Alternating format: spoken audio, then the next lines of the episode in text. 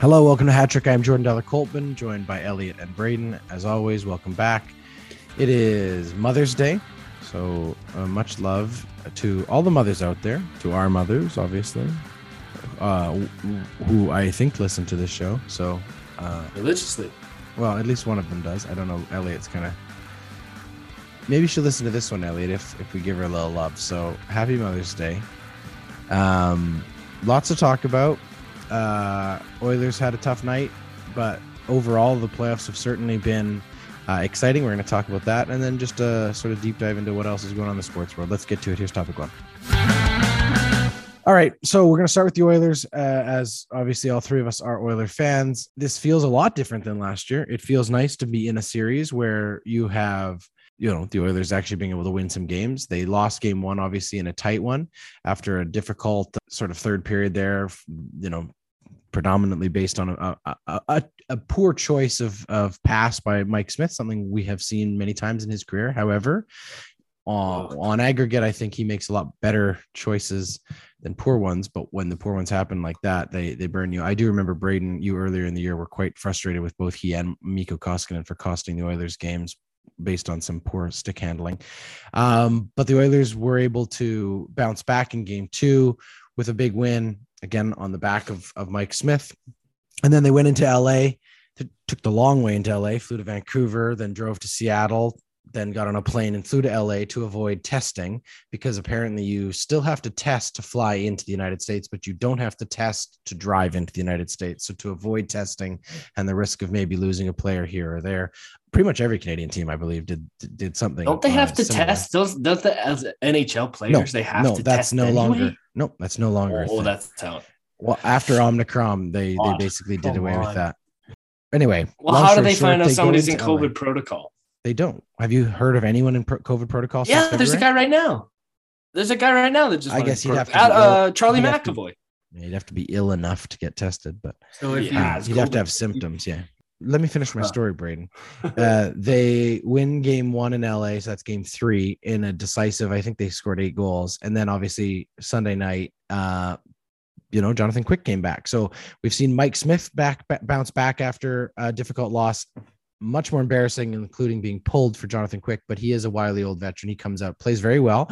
The LA got back to playing their style of game, shutting the Oilers down in the neutral zone, making it difficult for them to play. Very aggressive penalty kill, uh, and the game got a little bit out of hand for the Oilers late. You know, it it devolved in such a way that they just weren't able to get their game back. So they find themselves now in a best of three here to finish this out. You know, we will at least go six. Um, they'll go to Edmonton for five and then back to LA for six. And if we need seven, we'll get there. Uh, we talked uh, a week ago about what we expected.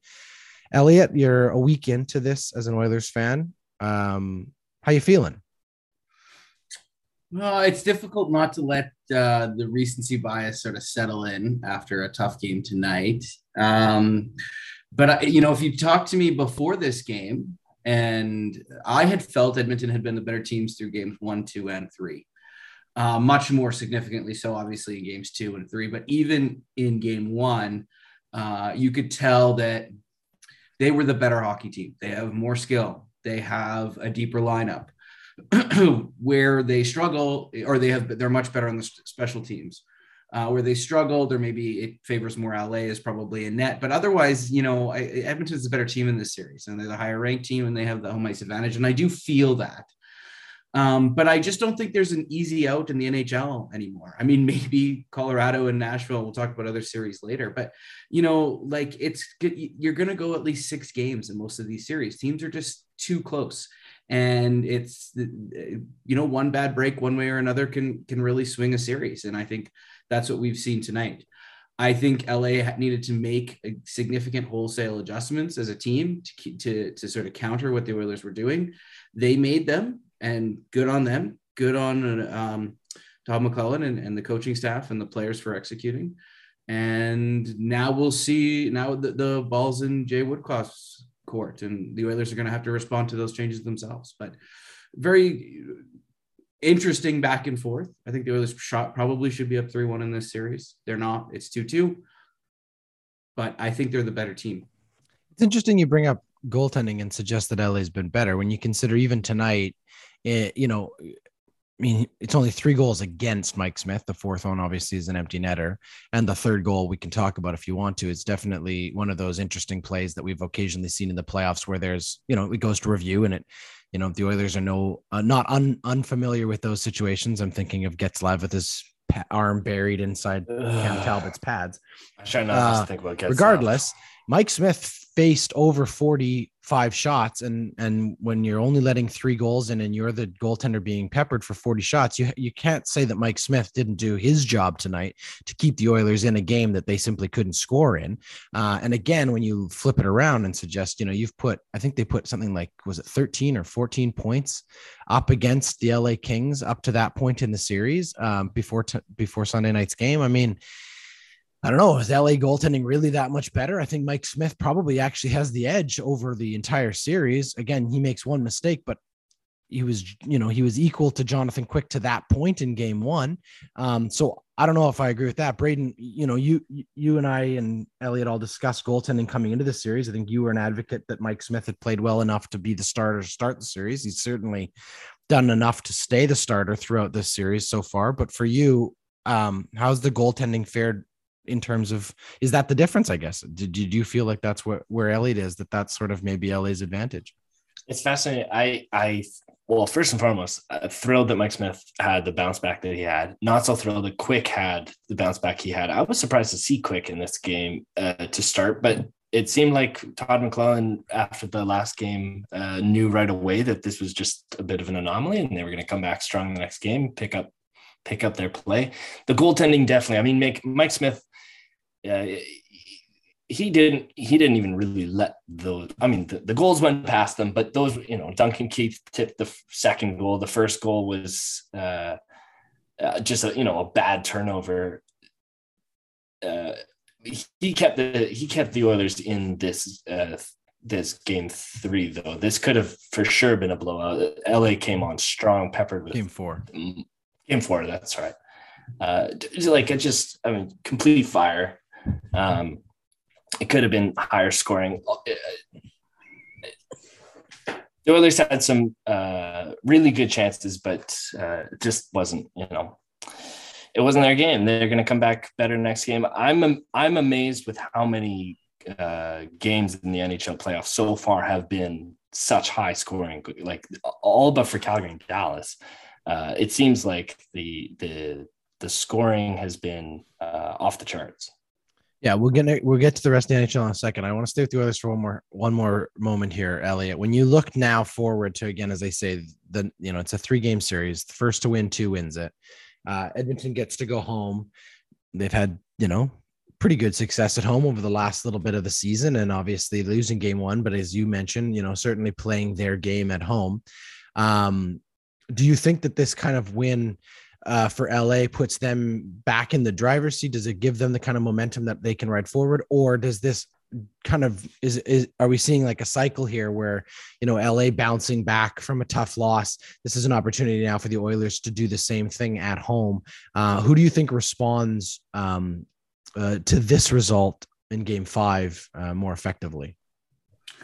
Well, you'd have to think the Oilers are going to have the advantage. They're going to be mad about what happened last game. There's what like 17 game misconducts to end the game today. There's clearly some bad blood developing towards the team, and when when you're in that kind of a state and you know the team that you're playing against well, I think you are advantaged at home. And with the crowd, we've seen that that place can go rocking. And I think tonight there was lots of, you know, the, the crowd certainly helped LA, and and I think that's good too. Uh, that's but what Edmonton's done here is they've wrestled back home ice advantage and need to capitalize on that and make that a thing. I don't want to belabor the point about goalies, but I think if you're going to ask me what happens in the next three games, it's a lot's going to be dependent on Jonathan Quick because I think on the whole of the series, the Edmonton Oilers have had not maybe more opportunity shots or or more opportunities per se, but certainly higher quality uh, opportunities. You know, the save tonight against Yamamoto was a good example of that. That game, that that goal goes in. It's a two-one game. You've got a period and a half still left to go. Lots of time. Context. You know, well, how about and Zack Kassian's breakaway? I mean, that's the Exactly. lead right off the start of the Or- game. Yeah, and Evander Yeah. Kane's one-timer that was, Yeah. you know, that there was Yep, no, kind of definitely. examples there. The Oilers capitalized in games two and games three, and they won six nothing and eight two.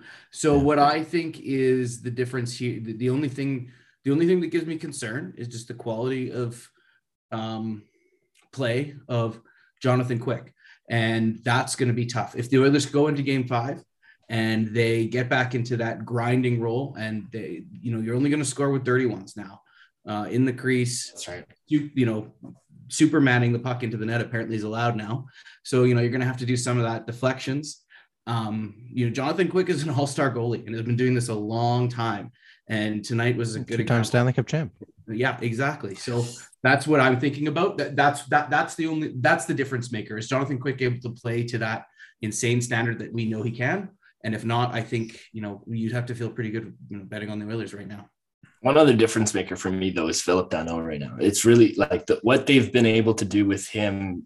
Uh, you can start to see the the clock ticking, his IQ going of where McDavid's going to be, where those passes are coming from a little bit more. They're getting their sticks into the slot, getting that open ice kind of shut down. You saw it in this game. Like I, I think Danault is one of those guys that's going to make it really difficult here still moving forward.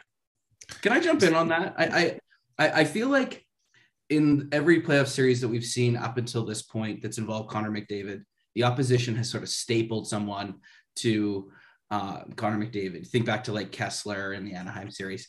Um, you know, it doesn't seem like LA's doing that.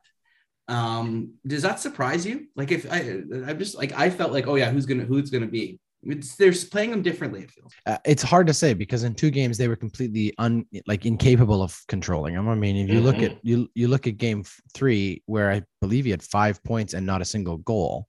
Uh, they're all assists because he's setting up guys who, again, whether he's drawing an extra man to him on an odd rush or he's putting himself in a position to be able to make those plays. I mean, I think one of Draisaitl's goals on the power play, they had all come over to McDavid's side. Um, and that, you know, we've seen that throughout the season. Leon's able to get those one timers off because he's left alone over there. That's the advantage of having two sort of, you know, thoroughbred genuine scorers out there that you some teams have to make decisions. So I think you, you I, I, would agree with your observation that they haven't necessarily plastered someone to him the way we've seen in the past. I don't know if LA has that guy, but I would say I also agree with Braden that Phillip Danault on occasion has had really good opportunities to shut him down. We saw that in this game. I think it's less about one guy, and I think it's more just mm. their system is making it difficult for the kind of game the Oilers want to play when LA plays their system well. And you know, I think that's what Todd McLellan's frustration was at the end of game three when he basically came out for about a minute and a half of a press conference and didn't ask her a single question basically said none of us were good enough we didn't play our game we got trapped playing their game what he me- means by that is that la has found success against the oilers and other teams throughout this year uh, teams that are more skilled let's say than them uh, offensively because they clog up the neutral zone. They make it very difficult for teams to gain entry. They're good at chasing down pucks in their own zone in the corner. They did something today I've I've never seen that I I looked at and I went, how is every team not doing this on the penalty kill? You know, occasionally on a penalty kill, um, you get a chance to kind of forecheck and you see those guys try to sort of uh, take a puck deep into the offensive zone and they just try to kill clock. And often they'll pin it against the boards and maybe, you know, they'll get roughed up and then they turn it over. But LA was on a penalty kill. I think this is in the second or third period. And uh, I believe it was Phillip Danault had the puck deep in the Oilers zone. He didn't take a shot, didn't get an angle to a shot. He was angled out to the corner, but instead of sort of trying to turn and kill clock, he literally cleared the zone for the Oilers. He rimmed it around the boards all the way back to LA's zone as if he was icing the puck had he been an Oiler, and it went right back to his own defenseman, and they maintained possession on the penalty kill. And I thought to myself, like, this is brilliant. I've mm. never seen it. I've just never seen it done that way, where literally a guy rimmed the puck out of the the zone uh, all the way back to his own end because he was just. Uh, but but that's the kind of. But he's a very similar player to a to a Zach Hyman on the penalty kill. It's one of those guys you watch. He, he it's like he's got a string on a, a, a puck on a string when he's when he's uh, when he's trying to defend, right? In the yeah. PKs. And it's also one of those guys where you just, you're, I mean, I, I, don't know if you guys are the same, but every time Zach Hyman has the puck, I'm like, good job. Good, yes. That, that, yes. Do that. Yeah, you're doing, but he does it every single play. Yeah. And, and, it's, you know, and I think it's the same for the Kings with Danault. Yeah. And I think that's what the Oilers now need to turn their attention back to is they need, they need more guys than just Hyman creating chances from nothing because obviously they're not going to get a lot of chances gifted to them they have to capitalize on the ones they get, and we didn't see that uh, on Sunday night. But if the Oilers can have, you know, we've seen Ryan McLeod do this in the past. We've certainly seen Evander Kane do it. He did it in Game Three, where these guys can kind of take over in the neutral in the offensive zone once they get possession in there by just making, as you say, aggressive plays to the net, whether it's, you know, cutting in when the defense doesn't expect you to from an angle they don't expect you to, and then chucking the puck into the into the blue paint. As you say, Hyman had two or three quality chances created simply off of work ethic.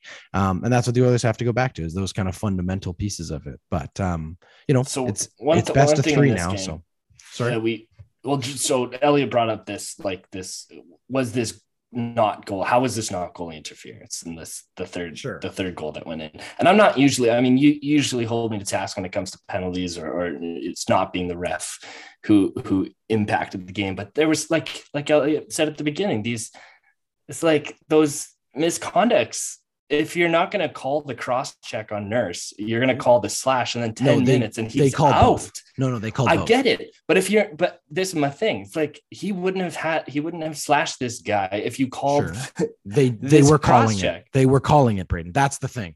Darnell Nurse retaliated in that situation and makes the call. The game. Yeah, they kicked both of them out of the game. That's kick both of them again because they're trying to control the energy of the space that time. They've, they've already lost the room. The reality is Darnell Nurse, that was that was a hot-headed play though by Darnell Nurse. If Darnell Nurse hadn't turned around and slashed him, the Oilers would have had a power play. The Oilers would have had a power play at a position in the game where they could have actually done something with it. Is what I'm saying. That's that's the emotional part coming out. I would I I made an observation partway through this game where I said, you know what's interesting about this? The Oilers, the Oilers have clearly figured out some of the demons that faced them in Chicago and Winnipeg. They've clearly yeah. figured out how to win in the playoffs. That's good. But you know the one team. thing that this core of Oilers hasn't yet done? Led a series. They don't know how to close out a series as this core. This isn't the same group from mm. 16 or whatever, whatever it was. This is yeah. a different group of guys that has suffered two really difficult playoff losses.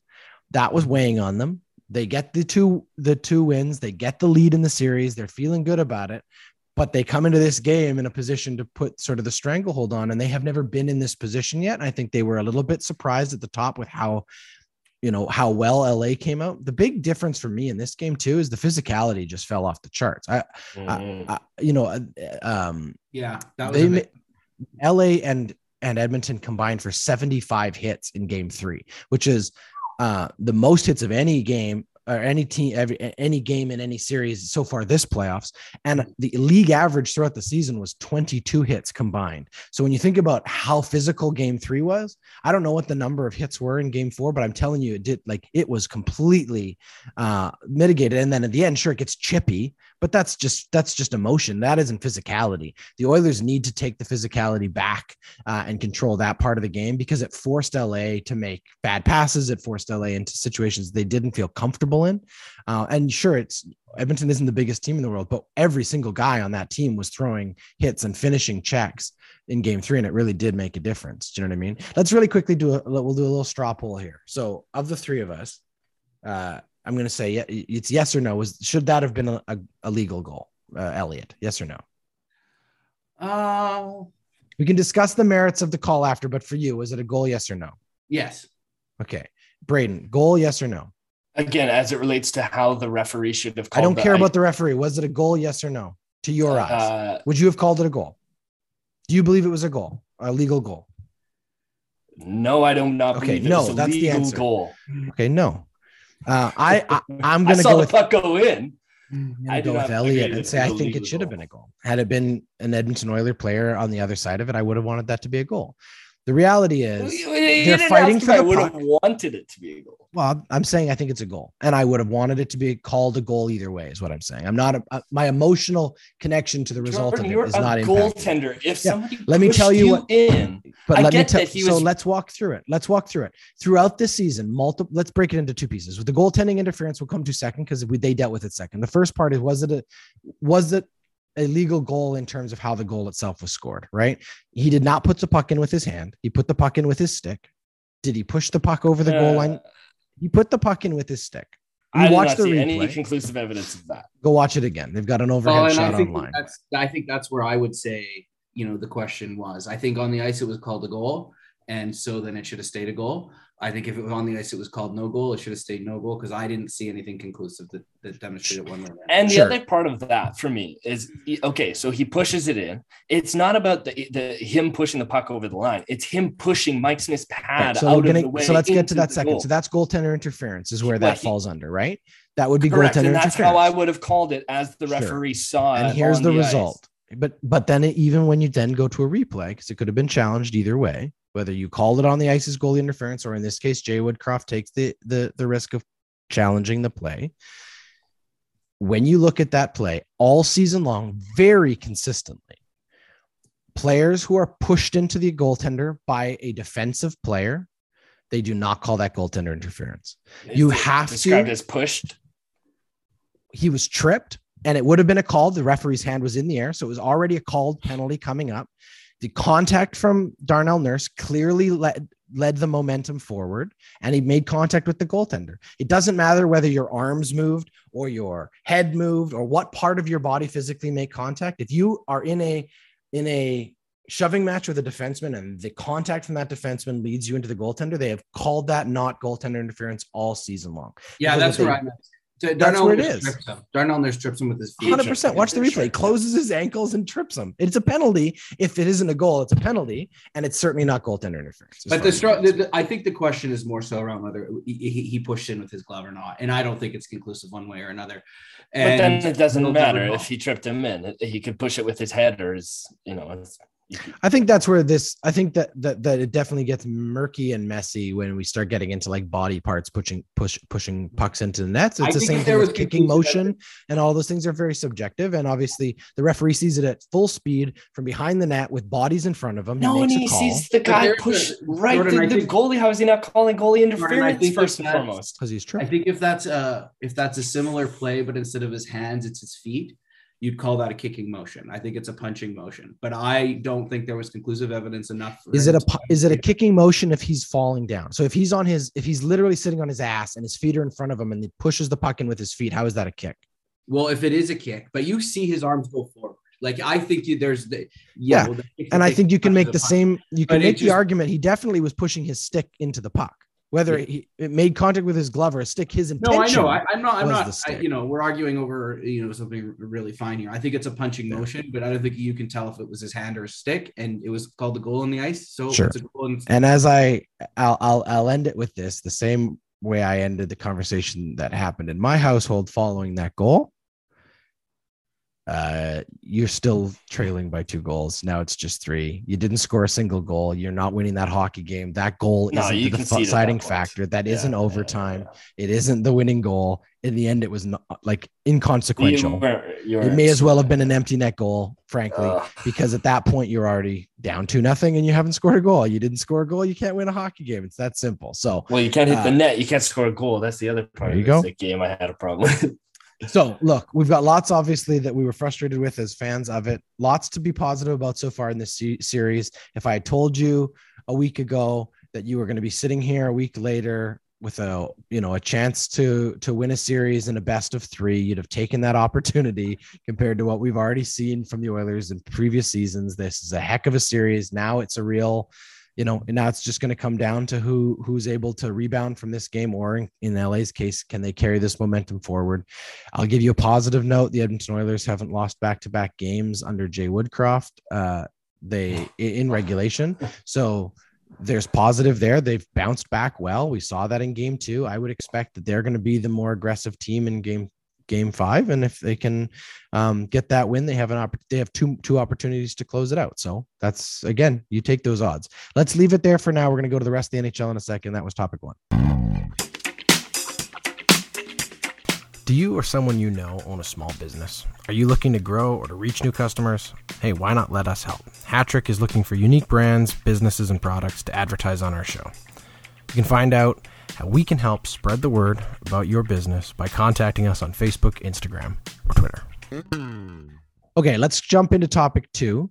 Um, the idea here, here is to try our best not to dwell on the Oilers and the LA King series. There Just is a jump back into the Oilers. exactly. But there is a lot of good stuff going on in the NHL. If you're watching it, even if you're only watching it casually, whether you're watching full games or whatever, uh, deuces are wild tonight. Literally, we've got four games, I think, that ended uh, that tied up series. So Carolina and Boston is tied 2 2. Minnesota, St. Louis is tied 2 2. Toronto and Tampa is tied 2 2. And obviously Edmonton, LA. Uh, fantastic hockey in a lot of these series, as Braden um, kind of joked about a second ago, up until game three, basically first guy to score one in the Dallas uh, Calgary series. Maybe we should start there. Uh, impression so far of the fight in the dog when it comes to Dallas. Obviously, you know, to to take uh, Calgary to a one nothing win in game one, fighting them tooth and nail, and then being able to pull out game two um, and three for that matter. Uh, fantastic results from if you're a Dallas fan and if you're not a Calgary fan. Um, what what for you, uh, Elliot? Would you say about this series so far? Uh, anything anything stand out for you?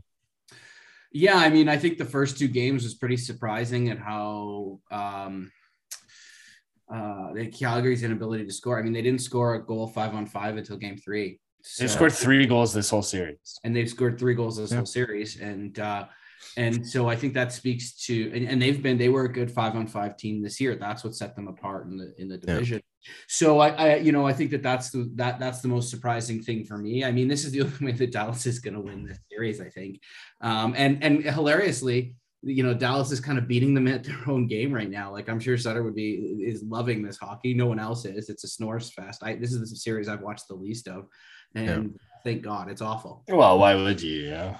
Well, but I mean, give Jake Oettinger full credit as a goaltender. He has just been absolutely uh, phenomenal for Dallas. You know, we joked, or I maybe maybe it was just me. I joked at one point that you know there has been a bit of a curse recently for being that number one seed, and those those pesky wild card teams that come up and kind of get you. Uh, Edmonton certainly experiencing that last year with Winnipeg. And I said Calgary's got to be careful here because there's something that happens when you fly too close to the sun. You have a great season, everything's going well for you. You're expecting everything to to go well for you in the playoffs, and then you kind of get hit in the face with just the difference of how playoff hockey is played. And in Dallas's case, remember this is a team that two years ago, the large part of this this core went to the finals in the bubble. I mean, there's a lot of playoff experience on the Dallas oh, yeah. Stars, a lot of guys who have a lot to prove still. They're well coached. They're they're clearly playing a good system against Calgary. And as you know, it may not be exciting hockey, but it is certainly uh it's certainly dramatic and interesting to look at from the outside when you think about the fact that Calgary, everyone everyone had their expectations on Calgary, obviously. Um Pavelski's uh, got three goals as well. So uh, yeah, exactly. has got three, and Calgary is the team that. No, it really does feel like every game starts in overtime. It's sort of like first guy to score really has is more, you know, they, they win the game. So, um, uh, another series that we were really excited about, Elliot especially, was was Minnesota St. Louis. You both kind of scoffed at me when it came to uh, my suggestion that St. Louis you know was able to match them goaltending wise. they certainly didn't game one. They posted a shutout there four nothing uh, there but then minnesota bouncing right back putting six in and then five in. And now tonight st louis puts five in. So this is one of those this is like the opposite of the calgary series where we're just seeing these huge scoring games as as i think I, one of you sort of mentioned in the in the prelim. I mean this is a huge uh, trend right now across the board or big high scoring affairs NHL must love it because they've done everything they possibly can to try to get scoring up in the NHL. But what what are your impressions so far of this series, Elliot? Do you think Minnesota uh, is struggling a little bit to figure out what they uh, what which goaltender they really need in net uh, night to night here?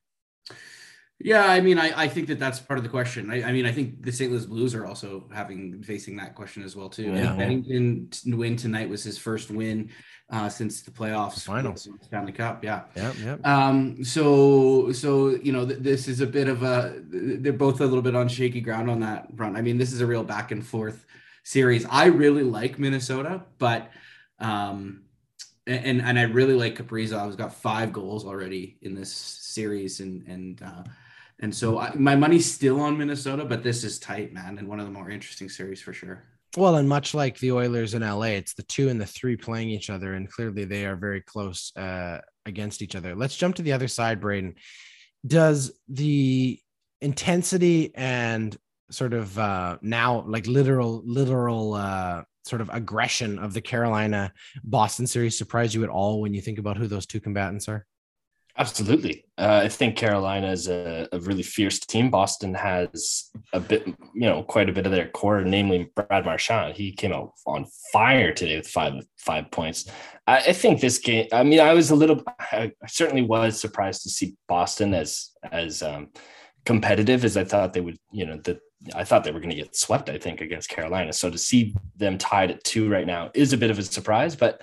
Um, but I'm impressed. I'm, I'm impressed. I mean, it, I think I think now having it be at two two, this is this is sure to go seven. I I don't th- you know much like what you guys said with Minnesota St. Louis, you're you're starting to see just how much the battle back and forth, and who knows, maybe we do see this with the Oilers and, and the Kings. Um, but but these series are going to go deep. I think obviously a lot of uh, emotion boiling over in that game. I don't know if you could, if you caught the whole Todd or Brad Marchand. So call him Todd Marchand. Marchand is a deep cut. Brad Marchand and uh, Tony DeAngelo uh, exchange there. Brad Marchand shouting at him, "You're a fucking racist. You're a racist." And then Boy, the best part of that, that exchange being when the referee told him to stop, he turned to the referee and goes, "But he is." Which was just classic Brad Marchand, uh, and then obviously Tony DeAngelo continuing to be the pest that he is. So this is a series that I think the the temperature is slowly rising, and now that we're into a best of three again in this one, it'll be really fascinating to see how how uh, the coaches manage it, how the referees manage it, and where this series can go because it could get out of hand here real quick. Let's jump to another uh, interesting one. I don't know if we would call it as dramatic as that, but it's certainly interesting. Um, we I think Elliot suggested we may have even eulogized Pittsburgh, frankly, in our playoff preview. We kind of talked about the fact that they were ready for a rebuild, but Pittsburgh finds himself up 2 1 against the Rangers. Um, they're not ready for a rebuild yet. The big question is uh, is is New York just a another one of these teams that is lacking a little bit of the playoff experience that uh, maybe would have as the favorites going into that series would have really put them over the top and are they still sort of figuring it out? I mean obviously game one goes to three overtimes before pittsburgh wins it. Uh, new york bouncing back with a 5-2 win and then ten, uh, uh, yesterday saturday night pittsburgh winning 7-4 um, game four goes monday but this is another just one of those series that the, goals are going in left and right on both teams. Um, thoughts on on new york pittsburgh yeah, I think that's a bit revisionist. I'm pretty sure I picked Pittsburgh to win this series, though I said it would be tough. And I said I didn't want to uh, bet against Malkin and Crosby. And this is exactly why. I think you hit the nail right on the head. I mean, there's a team here with tons of playoff experience, but maybe maybe the second best team in overall. Uh, you know, if you took their uh, NHL 2022 ratings as teams, you know, the New York Rangers are probably better. Uh, they certainly are in the standings, um, but they are playing a very experienced team with some champions on it. And I think you're seeing that. I mean, this series is close, though. A 7 4 last night aside. I mean, the New York Rangers take game one if their last minute goal isn't called back for goaltender interference on what is also, I think, a 50 50 play when you go back and look at it as well too. So what I mean, I, also, you guys determined that it wasn't 50 50. I, I said it was 50. I said it was 50 50. Not goal interference. Um, but uh, uh, that this series has been really interesting. And what's great is because uh, you know, if there's one American series that you're going to see in Canada, it's the one that Sidney Crosby's in. So you, we've gotten to see a lot of these games, and I've really enjoyed it. I really think the New York Rangers are going to be a sweet team uh, to come, uh, and this might be the learning experience. Losing to Pittsburgh like this might be the learning experience that they need to have. Well, certainly not over. It's only two one, but we'll see what happens with that one. Speaking of another two one, another no, I got to talk. About, I got to talk about this. I got to talk. All right, all right, all right the fact that Pittsburgh has now lost Tristan Jarry and Casey DeSmith and are playing Louis Domingue as their starting. Like eh, the only thing worse than losing in triple overtime is losing both of your goalies. And I know Jarry was out before, and we're seeing in another series like Carolina's lost Freddie Andersen. I don't know how long he's going to be out. Darcy Kuemper took a stick to the eye. Like when it comes to goalies, the, the impact they have in the playoffs, it's going to be a problem. I really don't think Pittsburgh's going to be able to hold on with Louis Domingue in the playoffs here, unless they have this freak Michael Leighton out of Philly experience. But I just don't think that's going to happen. Fair enough. Jumping to another 2 1 series, as I say, and also another top ranked team facing some early adversity. Washington is up 2 1 on Florida. Surprise anything, Elliot? Oh yeah, very surprised. I I didn't think that Washington had a chance in this series. I think Florida. I thought Florida was the team I picked to win the Stanley Cup in, in, in my head when we started and thinking about it. And I think that uh, uh, you, you've got to be shocked and and in pretty convincing fashion. But Washington's won those games as well too. I uh, I think two and six one. Yeah, yeah. I think we're we're headed towards. Uh, a pretty long series here. And I mean, if Florida was a first round exit, you know, you got to think about guys like Giroux and um, I think Thornton's on that team too, right? Yep, yep, yep. Thornton must just think he's cursed if they go out in the first round. like, like, that he to me, I, I I just I felt very strongly that Florida was was the pick at the East, at least to make it to the Eastern Finals, to be down two one to Washington in the first round, and you know, Game Four in Washington. Mm, I don't know seems pretty pretty nervous. Uh, you mentioned Braden Darcy Kuemper, obviously a question mark for game four after taking that stick through the mask to the eye. But Colorado just, I mean, is doing exactly what I think everyone expected. Give um, Nashville some credit. They did take game two to overtime, but really, uh, Colorado is what we expected them to be, aren't they, Braden? Yeah, absolutely. I mean, I can. I'm. I'm so high on Cale Makar. This this guy, like, it's. It reminds me of uh, prime Brent Burns, Erik Karlsson, Chris Letang. But like better. This guy. It. You, you've got a forward playing excellent D. Uh, this guy will win the Norris, I believe, this year. Uh, it's it's crazy what I mean. And then I'm I'm not even mentioning the speed of MacKinnon and Landeskog and Rantanen and Kadri's come on. Like this team is uh, they're doing exactly what everybody anticipated uh, coming or expected from them this the, the, in the playoffs in this first round, and they're just gonna. I I really believe they're just gonna continue to do it.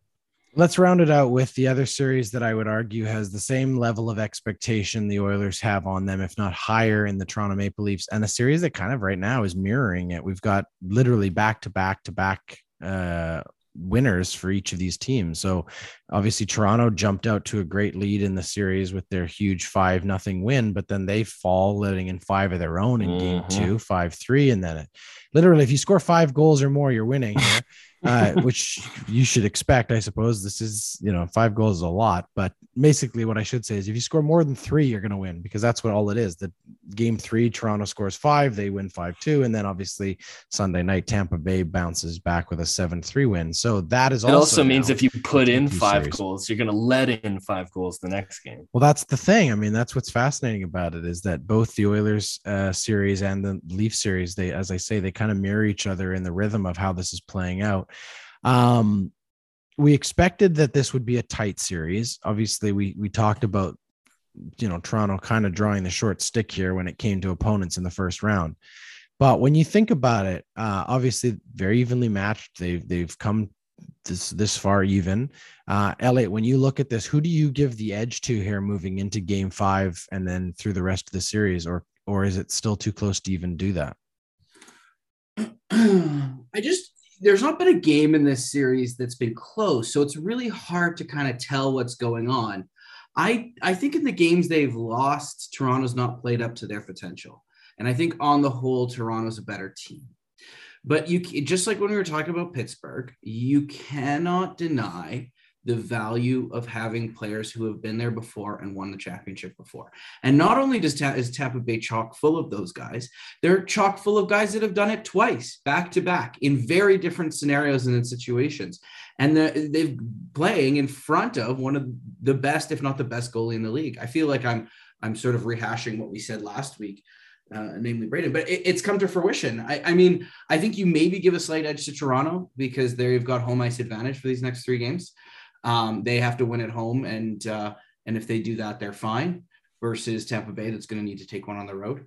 Um, but they've shown they can do that. So I, I, mean, it's close, but I think maybe slight edge Toronto, and I think I picked Toronto to come out of this series. So I'll stick with my guns.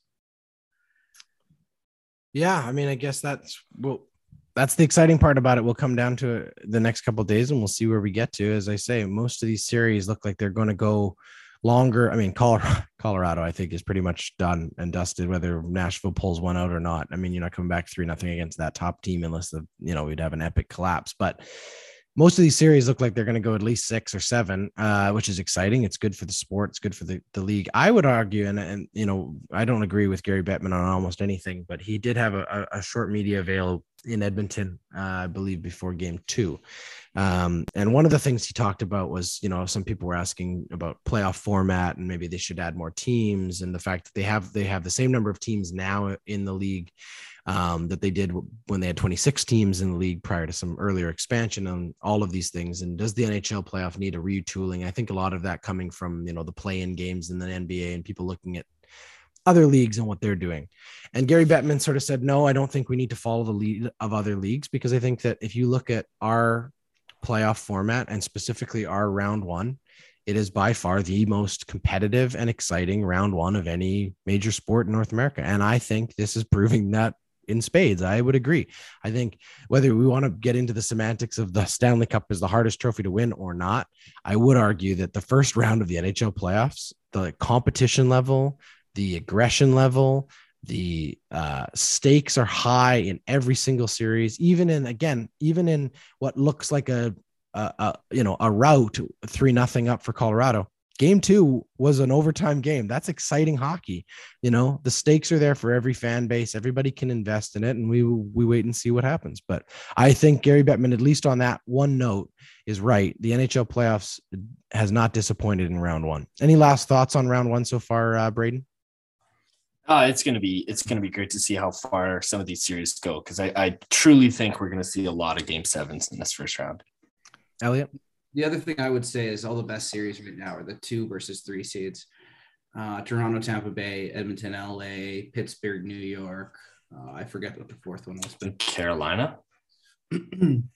no, St. St. Louis, Minnesota. St. Louis, oh yeah, Minnesota. yeah, yeah, yeah, yeah. Yeah, those are the best series. Those are the closest. Sure. We should have come to. You know, we don't. You know, that's usually the four versus five series is always very close in the previous format. So none of us should be surprised. But having four of those versus two in the previous makeup, uh, I think is really the league hitting on all, all cylinders in terms of excitement. And I'm just happy to, yeah, next week we'll see. Go Oilers. All right. We'll leave it there. That's topic two.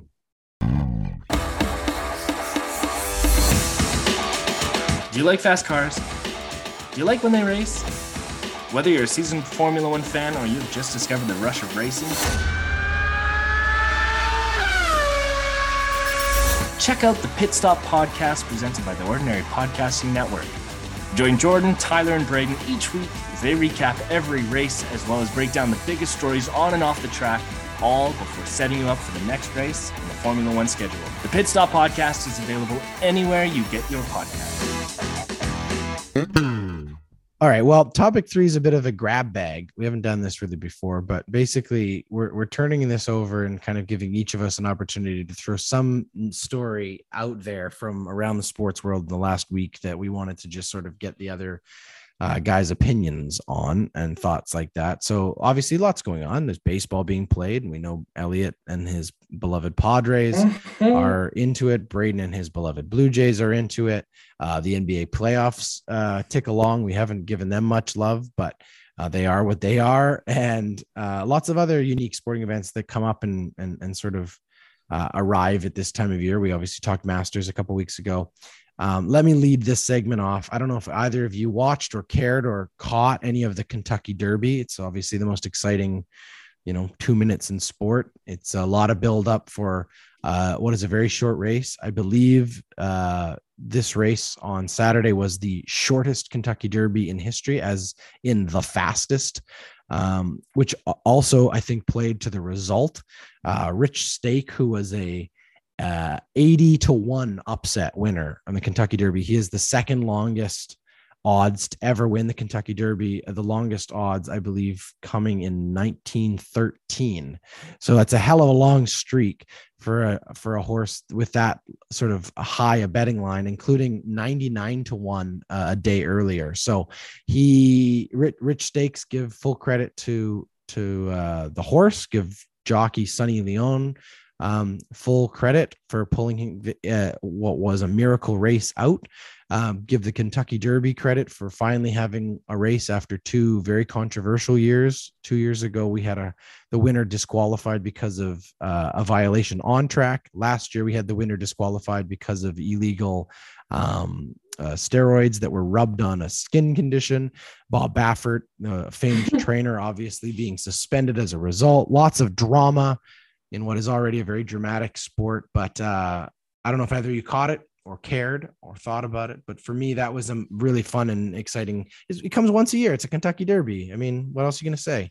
It's a bunch of ponies running in a circle, but it's exciting. but it's exciting.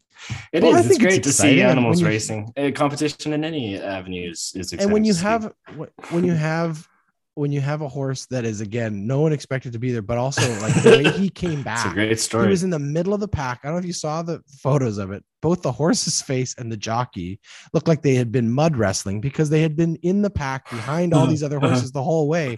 I'm surprised either of them could even see that they had won by the time they got through the through through the field. But a lot of the favorites, including the horse named Messier, fell off near the end because of the pace. These horses had never run this fast. You know, they were not expected to the race to go at this speed. So a lot of these horses are just not, I mean, they're fast, but they don't, they, I mean, it's like taking a hundred yard sprinter and asking him to run 1500 meters at top speed. Eventually he's going to run out of steam.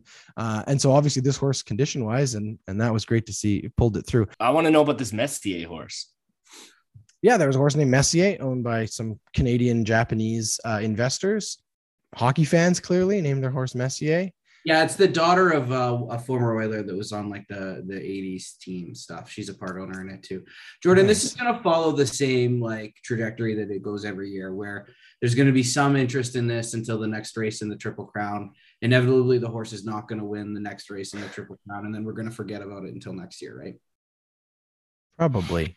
We, I mean, obviously, American Pharoah won the Triple Crown a few years ago, first time in a very long time it's probably the well this horse is i mean if this horse wins the triple crown this will be the greatest story in sports history period end of conversation. It will be every movie every tv series that's on the books right now sports where they mm-hmm. tear them up burn them down. This will be the story. Because if this horse if this horse wins another race it will be impressive right? I don't think this horse had won a race period. You know he's a three-year-old uh, uh, horse. I don't think he's won anything. He's shown maybe a couple times. He's clearly fast. No one no one except no, anyone who tells you they expected, including the trainer, tells you they expected him to win is full of shit. Here, however, there is one Canadian connection I think you should know. This horse's mare, so his mother, was bred in Manitoba. So he has cool. Canadian lineage, mm. which is kind of fun. Also, an that interesting story, and this is a sad story a little bit, but but you know, it, it it's still I don't know. Eh, these there's always you know when you get a horse that wins, there's always sort of like you dig into all of the um, uh, other parts of it or whatever. There was a lot of sort of controversy about how this horse behaved after winning. So if you know horse racing, the, the, the horse wins, and then when the when the winner oh. No, no, but once the horse wins, they're gathered by what they call the literally these like support horses, right? So non horse racing um, horses ridden uh-huh. by stewards, if you call them, kind of like a racing term or whatever. Similar. I don't know if they're actually called stewards, but if it was Formula right. One, it'd be called stewards. Anyway, they're like they're like officials or whatever. They come over and they take control of the horse from the jockey to ensure that the horse goes wherever it needs to for whether it's post race testing, whether it's whatever, and in this case, to the winner's circle. So this other horse who's just like a normal everyday workhorse was basically like savaged by this winning horse because they're right up next to each other and and the what? the the racehorse literally started biting like attacking this horse's neck and for a very awkward time the camera stayed on them and they watched as this like people poor like this. marshal in his like red hat and red coat had to start like hitting the racehorse in the face to get him to not attack the neck of the horse he was riding. And Do you know which horse it was? Because I got some of the names here. Um, Epicenter. Rich, Rich Strike. Oh, it was that one. It wasn't Tiz the Bomb or Happy Jack. Epicenter the, was the horse that was lost the this race. The horse that lost this race, his name was Summer is Tomorrow. When you say when you say lost this race, do you mean as in came in last? Yeah. Well, yes. there were two that didn't finish apparently, or maybe they didn't even get to start the race. One didn't start. One. Well, one Ethereal Road and Rattle and Roll didn't didn't Yeah. post any tags. Here. One last story, and I I, I just wanted to mention this part because again, there's sort of there's sort of three facets of horse racing. There's the jockey that everybody knows. Obviously, they ride the horse and they make decisions in the race. There's the trainer who Mhm. develops the plan to make sure this horse gets to where they need to get to potential. And there's the owner, and obviously the owner is the big wealthy guy who who who owns the horse and breeds the horse and pays for it. This horse um, was owned by Richard Dawson, hence the Rich Strike, part of his name. Um, Red TR Racing. They've trained a lot of horses over the years. They've owned a lot of horses um, over the years. However, in 2018 in California, the wildfires burned part of their ranch down and killed 80 animals Oh, no. and he left horse racing as a result because they were so devastated by the loss Oh. of all of these animals and it was only after being pushed very Oh. strongly by the trainer of this specific horse that he should buy this horse and they should race this horse this horse was bought a uh, year and a half ago by richard dawson for less than $200000 you want to oh take a guess moly. what this horse is worth today Oh, millions. This horse, even if he never wins another race, he they estimate he'll probably be just just the the breeding rights alone to this horse will be over a million dollars. He's probably close now to about a 200 maybe 300 million dollar horse. It's a pretty pretty good investment, I would say. That's wild. Anyway, any other sports stories? I've kind of dominated this topic. The point was we were going to jump in with other things. What have you been watching? What are you interested in, Elliot? Yeah, I continue my Padres fandom, as you mentioned off the top. They are like 17 and 10 this year. Not playing particularly amazing, but they're beating the teams that they're supposed to be beating. Every once in a while, they get spanked eight nothing, and you know me, along with all the Padres faithful, start to say, "Oh, this is the end. This is the infrastructure crumbling apart. The team's going to fall apart." Because they really can't hit, guys. It's kind of embarrassing. But they are a really good defensive team, and they continue to pitch well. They've got probably the best, some of the best starting pitching in the league, and their bullpen's held out. Then you really can't complain. It's not a bad way to win baseball games. Maybe they're on their way to a 90 win season. The only concern I have is that they've played, they play in the best division in baseball, and they've played one series against San Francisco and one series against the Dodgers. And while they did get a win in both series, they lost both series. So putting them up against, you know, their divisional rivals, they're still not quite at that level. But you've had big steps taken uh, across the field. Ha-Seong Kim, who I remember, you guys remember, that was the jersey I wanted, having an outstanding year, playing consistently in third and and and shortstop. You know, they're just playing good baseball, and uh, and they just need to be kind of this good until Tatis Jr. comes back, and then all bets are off. They could certainly be a playoff team this year. When will Well, I mean, they're sitting there. They're sitting there one and a half games back of the Dodgers. They're ahead of the Giants, so that there's got to be something. when there, is right? Tatis Yeah, supposed to be They've back? played, they've played a lot easier competition, I would say. Like they they swept the Reds and stuff. Like uh, that being said, they're winning the games they need to win. When is Tatis back? They're being relatively tight-lipped about that. Some people think June. Some people think August. I mean, half the question is not when he comes back, but also what's he going to be when he comes back. It's a broken wrist we're talking about here. So Yeah. um, I think if the team is good and they're continuing to sort of be in the playoff hunt, you will see them try and wait for as long as possible. Um, but it's really going to be dependent on sort of how that recovery goes. And so far, every time he's had an injury, he's come back really quickly. So that's and that sort of gives me a lot of hope. But uh, it's anyone's guess at this point. Elliot, do you watch all of these games? I, Do you I, record I- them and you watch all these games, or do you watch Padres single- in thirty? I haven't watched a single pitch of Padres baseball uh, this year. I just follow all the fan sports podcasts, and I have it on the app, so I know every game that they play and what happens in every game. Isn't So you're not even a Padres baseball? fan. You're a Padres podcast fan. yeah, No, basically. but I like, know isn't that half of baseball? Like they play 450 games a year. I don't Like, have to watch. I don't have to watch. 100 game. I can just. I can watch. I can read the box score, and I know exactly. What That's what I mean. They play like 7,000 games. It doesn't matter if you watch every game or every inning or even if you Sure it watch any at all. No, I think that baseball is one of the mm-hmm. great great sports of being able to be a casual fan because at the end of the day, none of this matters until October. Yeah. You you know if your team's going to make it or not pretty much by the end of June, and then you wait and see what happens. Well, that's not true. There's some pretty tight wild card races. No, yeah, it could be tight. Like, I mean, I think the Padres are going to be on. uh, You know, the Padres need even with seven seven thousand games. they, they need to stay Yeah. healthy. And there's like there's stuff that can happen in between now and there. Like they're a middle of the pack team. I mean, the Dodgers are going to be in the playoffs and they're going to be good and they're likely going to win. The Yankees are going to probably likely going to be the team that comes out of the Easy, easy, easy. Yeah, the, the New York, the Yankees. Yankees have been coming on hot, but we've the Jays have had some really tough uh, uh series lately. So, So this I, is- I wouldn't I wouldn't This hold is all hope there. great. This is all great. But Elliot, what I was really hoping you were going to talk about was whether or not the Rocket won in in snooker. Did he win the tournament? Oh yeah, he did win. Yeah, he's now tied for the record for the most uh, Masters championships, and he's just further solidified himself as the uh, the The greatest goat. of all time. Yeah, no, he's the goat. He's the Tom Brady. Oh, of snooker man. for sure. How And he fast did he uh did he win that? Uh, well, it, this is the championship. The final one is like it's a best of thirty-five. So Oh, he played over. They played over like three days. I think they do a morning and an after and an evening session. Nonstop? They're just just no, they 24 play, hour game. they play sets of five, I think, or sets of seven per session. Uh, and then you go away and you have a break. That's because that's the thing about pool. It's like anyone can get hot and win a couple games. But what, what what makes snooker so incredible is that the best players are playing consistently great throughout the entire tournament over multiple days, over multiple sessions in one day. So you can play well in the morning, come back in the afternoon and not be as well, or your opponent is playing much better, and uh, you can they can really flip the script on you. So in Quick order to- question: Are you allowed to drink while playing snooker? Yeah, because that's how I get hot at playing any pool. I don't think they drink. No. Okay, because apparently another very popular sport in the UK, get as to I assume snooker is, is darts. And and there's those been a lot of controversy this year because several of the the professional dart um, players have been pushing back against new regulations. They've been limited now to five pints per match, and they say that that's not enough. Not enough. Yeah, they're arguing that they shouldn't be limited to just five.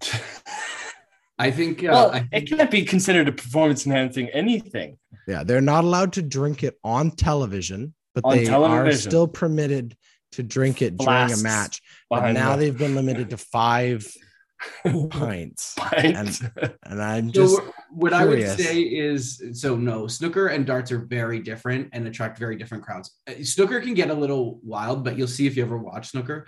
There's actually a strict enforcement of like utter no silence drinking. while while Oh, silence. And so it's like if you yell, or you, You wouldn't do well, enough, Brady. Please, enough, please. Enough. No. neither of us would. They're playing in suits and bow ties and stuff. This is not. It's very different culture. That's awesome though. Bowling would be an interesting one. Maybe that's one you can drink as well. yeah. Maybe.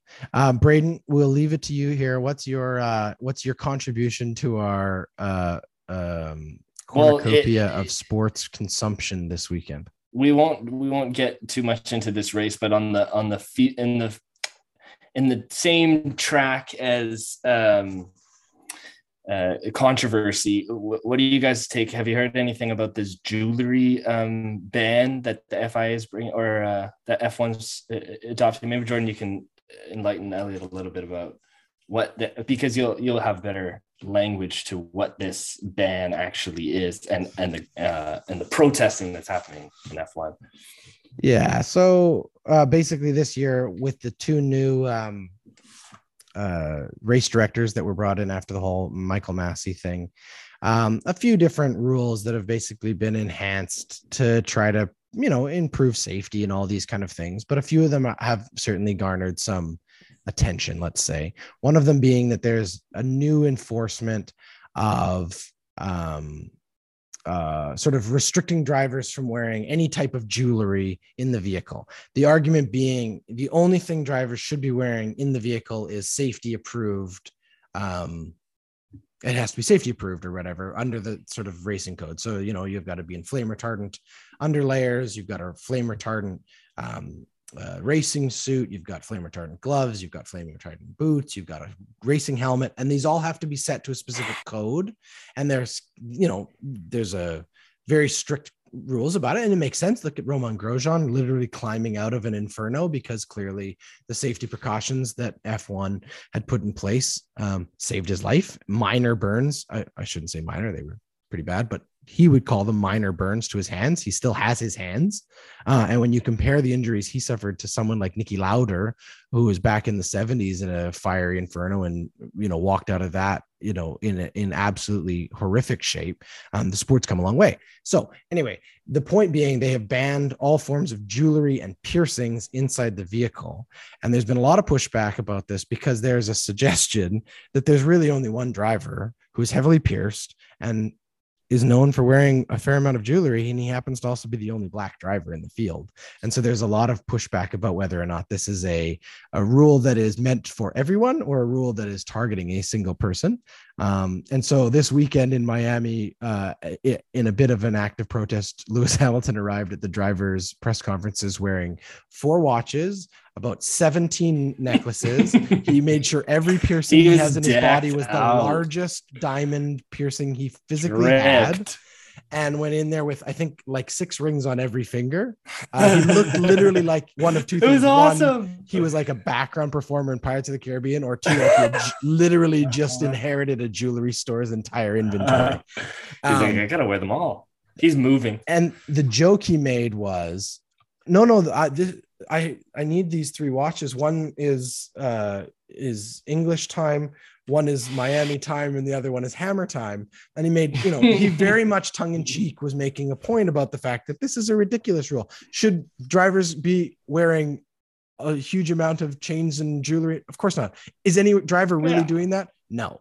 You know, oh. what other sport is banning a, a, a you know a, a, little crucifix on a gold chain? Nobody, right? Baseball players are are allowed certain things. Then there's certain rules about yeah, it, but baseball it players, yeah, don't necessarily like combust into the flames. But and I get that, I get that. The other part of it though that I think is interesting because um, when you compare it to some of the other rules that have gone in, it certainly, I mean, it's it it, it, makes sense. The one that's really funny and was attached to that, Braden, and I don't mean to jump on your point, but I don't know if you also saw this.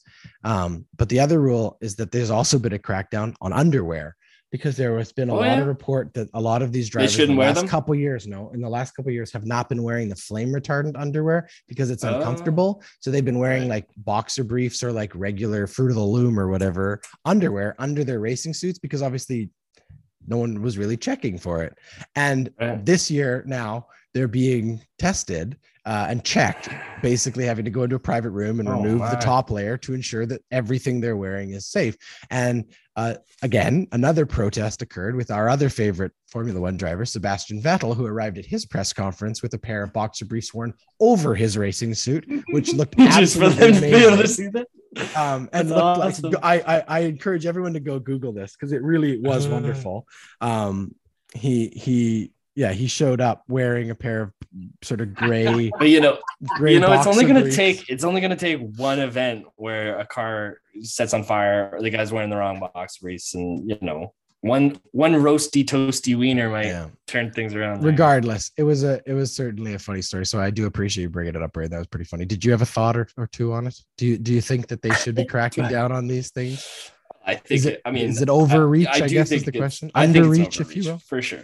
Yeah, for sure. I mean, there's there is uh, um, uh, proper attire, uh, equipment. I guess is a better way to to. But in terms of uh, yeah, a nose ring or a piercing is going to impede or or you know contradict uh, the the rule around safety, I think it's a bit of an overreach for sure. I mean, I think the argument about the like the piercings part is is if the flame retardant gear you're wearing outside of that isn't uh, protecting those elements of your body, I don't think the piercing is going to be the problem. Yeah, well, it would, right? by I the time the fire gets to the nipple ring like, or the, you know, the, the nipple's already in danger. That's what yeah. I'm saying. At that point, well, that's really? well, yeah. The, the the jewelry thing for sure, I, I, think is an overreach. The the undergarment part, I think that's just FIA encouraging well, safety and the, you know not fair, wanting their drivers. Fair. Here is, I think, part of the pushback because Pierre Gasly also had a comment about this. He says, I, "What I don't understand is why I can't wear something comfortable underneath the flame mm. retardant equipment as long as I'm wearing what I'm supposed to be wearing." So, for example, why can't he double up? He could wear, you know, a nice pair of jockey shorts underneath that are comfortable. Maybe one of those ones that like Speedo if you want. separates separates the business so that you don't chafe. And then he could wear his flame retardant pants over that. Maybe, yeah, maybe he's got a deal with Saks or something that, that he, you know, it's actually a sponsorship issue. Well, if he doesn't, Vettel certainly should have made that deal before he showed up. You know what he looked like? You know what it reminded me of? Uh, Like whenever Batman, went- like a when kid. you went for Batman at Halloween and you just wore your underwear over your pants and you'd look like a superhero, that's what he looked like. Yeah. Sebastian Vettel also, not to get too into the weeds, showed up to the press conference wearing a t-shirt that was um, a bit of a protest in and of itself. It was a photograph of a snorkel mask and, and mask with water up to the eyes, and underneath it said, "Welcome to the Miami Grand Prix 2060, the first Grand Prix underwater." Ooh. which was clearly a statement about global warming and rising sea levels. And Sebastian Vettel has done uh, a lot of, uh, let's say, um, messaging throughout the year. Obviously, he's wearing a support, you know, end war um, peace in Ukraine helmet this year. He's not been afraid to wear uh, rainbow pride gear in some of the countries that they have raced in, where they are very oppressive uh, laws against such things. Both he and Lewis Hamilton made comments on the whole Roe v. Wade situation going on in the United States. So there was definitely a lot of, and I think these two drivers especially are the two that at this point have very little to lose and have a lot of personal investment in, you know, the things they care about. Anyway, Elliot, have you ever had a job where someone regulated your undergarments? I'm trying to think. I love that he has to think about it. Like, yeah, I've- maybe that was the case. I've worked a lot of jobs. Hold on, let me just think back to this. Oh yeah, you Uh, know, no, no, that's right. I would say I was strongly encouraged to wear um, American Eagle underwear when I worked at. Oh. Oh, But there was no like That's a spot branding. checks, right? There was no spot Uh, checks in the back. let me see the waist. We can't talk about what happened in the back room of American Eagle. Oh yeah, yeah. Well, Oh, careful. God. We don't want to go into Oh that. God. Uh, Well, when I was a mascot, I I for sure did not wear any uh, undergarments, and that similar to Pierre Gasly. Is hold on, hold on, hold on, hold on, hold on, hold on. Are you telling me that when you were inside that giant blue cat suit for the So- Edmonton Cracker Cats, you were naked? It's so fucking hot. Braden, Braden, I was one of the other people who had to wear that thing. I is- thought that's just what everybody was doing. There was a list of sheet. There was a sheet of the equipment and the undergarment, not on it. Wow. Well, that, that explains the uh, crabs outbreak amongst Matt Scott bees in uh, in the early It's 20s. serious problem. Very serious problem. All right. area. Well, the team's If- back. There's a brand new team in Edmonton, the Edmonton Riverhawks. Go check them out. The West Coast League is back and ready to go for. uh, Yeah, Randy season. Gregg's been really invested in that, I think. Oh, is that who's taking it on? There, look at the look at the color scheme. Look at the see if you would, as a Padres fan, would be interested in any of their merchandise. Because myself, not at all. It looks terrible. It's like nobody really decided to design it. Do they sell undergarments though? Oh, likely not. No, not a- time. not- It might be time for some undergarments on our on our website store. I'm just thinking that. Too. Yeah, Tanty polling. Well, let's leave it there for now. This has been a great episode. Uh, shout out to all of those out there uh, who are wearing safety undies. Braden, thank you. Elliot, thank you. Thanks to everybody for listening. Um, we do appreciate it as always. If you haven't yet, please subscribe anywhere you get your podcasts. Leave us a comment, leave us a note on Instagram or Twitter, and uh, and pass uh, pass this podcast on to your friends. Maybe they're interested in learning more about uh, about the things we're talking about safety garments and jewelry and uh you know maybe we'll get into a, a, a more in thorough you know what elliot? I was just thinking before i wrap this up we don't we don't have a snooker podcast on the network. I'm just i'll just leave that there. Dot dot. yeah. Call it balls in the pocket. All right. That's our show for this week. That's Hattrick. Balls in the pocket.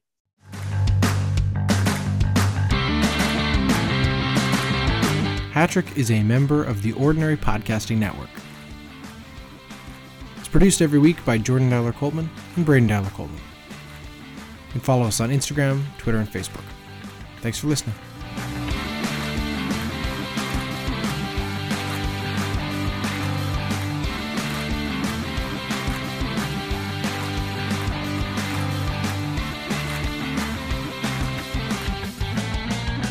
The Ordinary Podcasting Network wishes to acknowledge that the lands on which our conversations take place include Treaty 6 territory, the traditional meeting ground and home for many indigenous peoples, including the Cree, Dene, Saulteaux, Blackfoot, Metis, and the Nakota Sioux peoples, as well as the unceded territories of the Coast Salish peoples, including the territories of the Musqueam, Squamish, and Tsleil-Waututh nations.